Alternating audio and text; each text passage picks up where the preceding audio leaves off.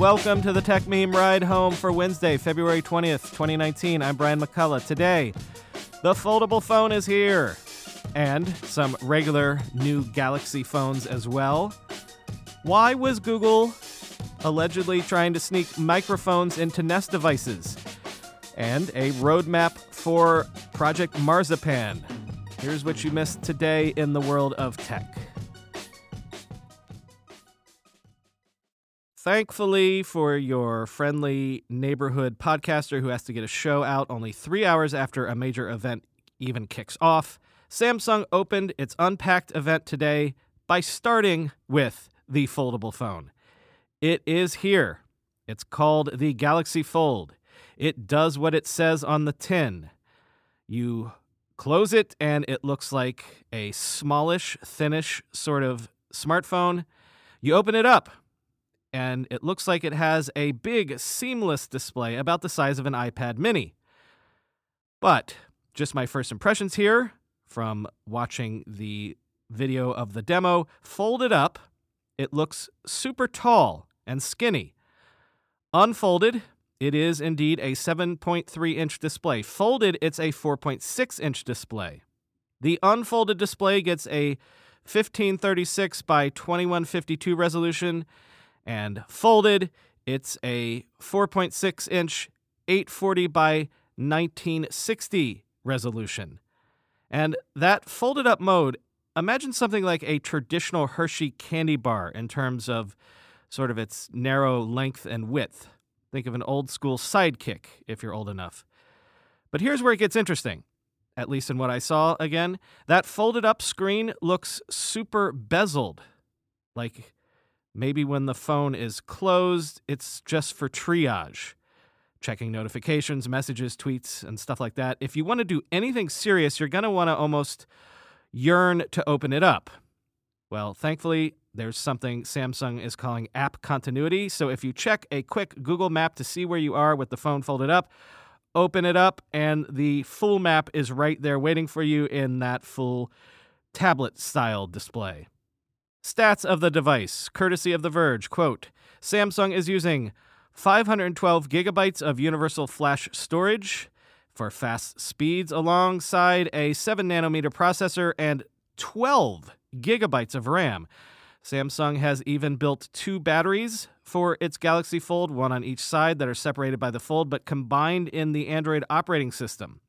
Samsung has built a sturdy backbone to the device with a hinge system that has multiple interlocking gears. All of these gears are hidden at the rear of the device and allow the Galaxy Fold to transform from tablet to phone modes. Samsung is creating four different colors for the Galaxy Fold, but it's the main tablet display that's key here, end quote.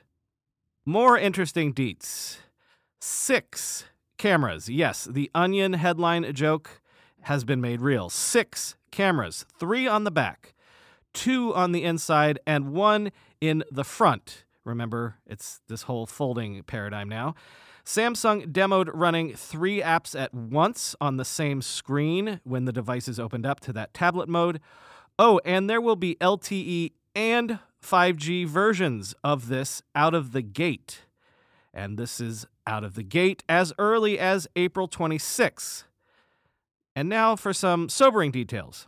The price is $1,980, $20 less than $2,000, depending on where you live. Well, look, I'll leave it till tomorrow to get reactions, and hopefully, folks will have done some hands on with this. Quick takeaways again, just from what I saw in the video, is it maybe too tall and skinny when it's in that closed mode? And how chunky is it in that closed mode? Forget thin and light, this thing looks like a chalkboard eraser a bit when closed. Something that would be super chunky in the pocket. What does that unfolded screen really look like up close? Are both halves of the screen seamless in the sense of giving you the impression of it is one seamless screen? Anyway, because the usual Galaxy lineup was also announced today. The Galaxy S10 lineup Let's bang through this. I don't have time to put this in any sort of meaningful, coherent order, so imagine this is just a bullet list in your mind. Samsung debuted the S10 and S10 Plus with 6.1 inch and 6.4 inch displays, triple rear cameras, in screen fingerprint sensors, and bigger batteries, starting from $899 and $999. Samsung announced the Galaxy SE with a 5.8 inch display, two rear cameras, Snapdragon 855, 6 gigabytes or 8 gigabytes of RAM, and a 3100 milliamp hour battery starting at only $749. Samsung unveiled the Galaxy S10 5G, arriving late in the first half of 2019, initially just on Verizon in the US, with a 6.7 inch Infinity O display, better 3D depth sensing, and more. And about that screen, it sports what Samsung is calling the Infinity O display. Forget the notch. Samsung says it can laser cut only the tiny little donut holes it needs to fit the cameras in. They're right up there in the corner. If you go the Galaxy S10 Plus route, you can get one terabyte of universal flash storage. So 5G phones are coming, and one terabyte phones are officially here as well. Your phone can now have more storage than your laptop. Samsung's S10s will wirelessly charge other devices placed on its back. What sort of devices?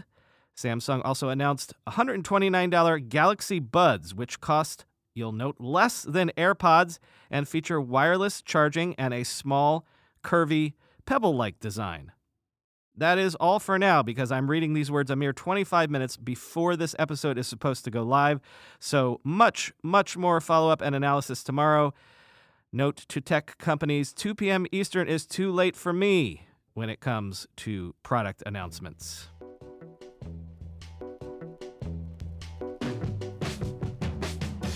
Xiaomi decided Samsung shouldn't get all of the headlines.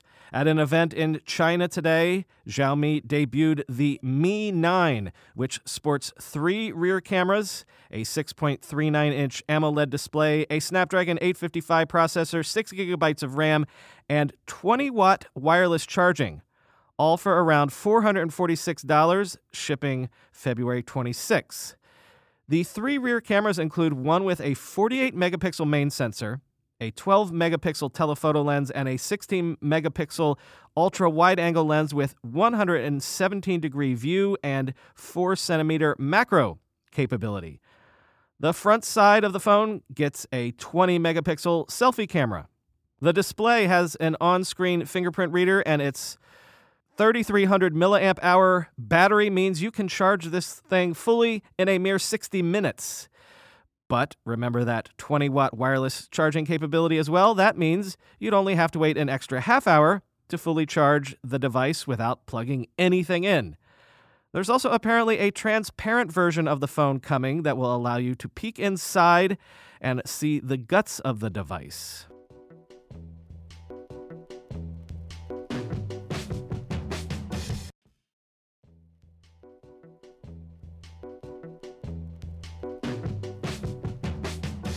Super quick because it's only a rumor, and today is about rumors becoming reality. Forbes is saying that sources are saying that Google will reveal details about its Project Stream gaming streaming service during its keynote at the Game Developers Conference on March 19th. I actually haven't been keeping as close a watch on the streaming gaming wars as I have been on the streaming video wars, so We've spoken of Microsoft and Nintendo in this space, but I did not know that Google was a potential combatant in this theater. Quote, the gaming unit is expected to be a Netflix like streaming service building on the success of Project Stream. Games are run on cloud servers and streamed directly to players' PCs, tablets, TVs, or pretty much anything with a screen. That's fairly typical with films and programs these days, but the interactive nature of games and the historically laggy qualities of most internet connections have made it impractical.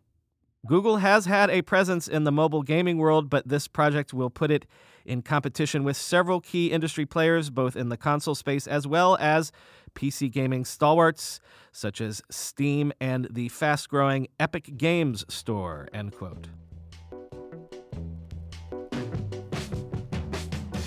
This story is in danger of falling through the cracks on a day like today, and I really don't want that to happen.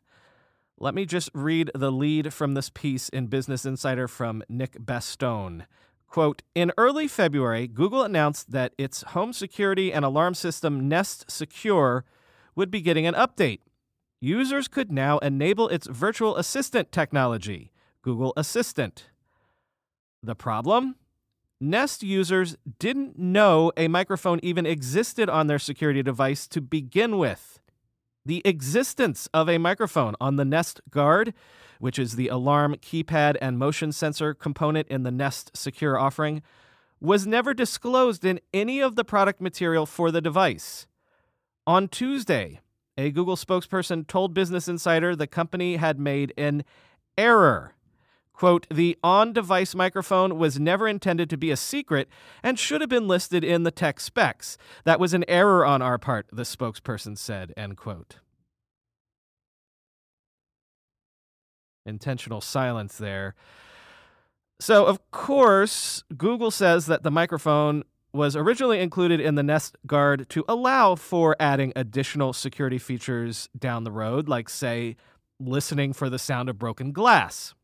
And Google absolutely swears up and down that, quote, the microphone has never been on and is only activated when users specifically enable the option, end quote. I really want to go on a rant here. I want to do one of those one does not simply walk into Mordor memes with the idea that one does not simply forget to disclose a major component of a hardware product, a major component like a microphone. Wouldn't you even have to somehow disclose that for FCC reasons? That's not just an error on your part. I want to say something about contempt for users. But wait, let's just uh, let others say it for me. Here's Matt McGee quote: "Google has officially reached Facebook level a hattery.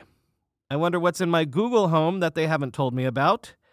And here's Jane Manchun Wong quote: "A PR tactic I started seeing from tech giants saying." Nothing secret about it when caught red handed. If there's nothing secret about it, why be so shady? End quote. And of course, Zeynep Tufekci, quote, I mean, who among us hasn't covertly installed undisclosed microphones in millions of homes?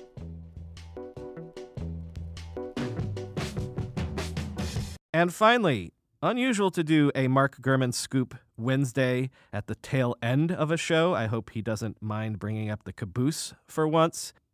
Mark says Apple soon plans to let developers port their iPad apps to Macs using a new SDK that will be released as early as this June's WWDC. Quote, the aim of the multi step initiative, codenamed Marzipan, is that by 2021, developers will be able to build an app once and have it work on the iPhone, iPad, and Mac computers people familiar with the matter said.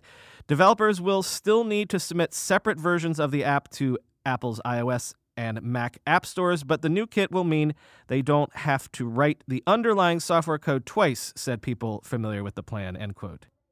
Apparently, by 2020, Apple also wants the kit expanded so that iPhone applications can also be ported to Macs, though Gurman says Apple's engineers have found this challenging because of the screen size disparities. The goal is to, by 2020, merge iPhone, iPad, and Mac apps into one ring to rule them all, what is known as a single binary. This was probably obvious and inevitable, and also much dissected for a while, but now you can get a sense of the timeline that this might happen on.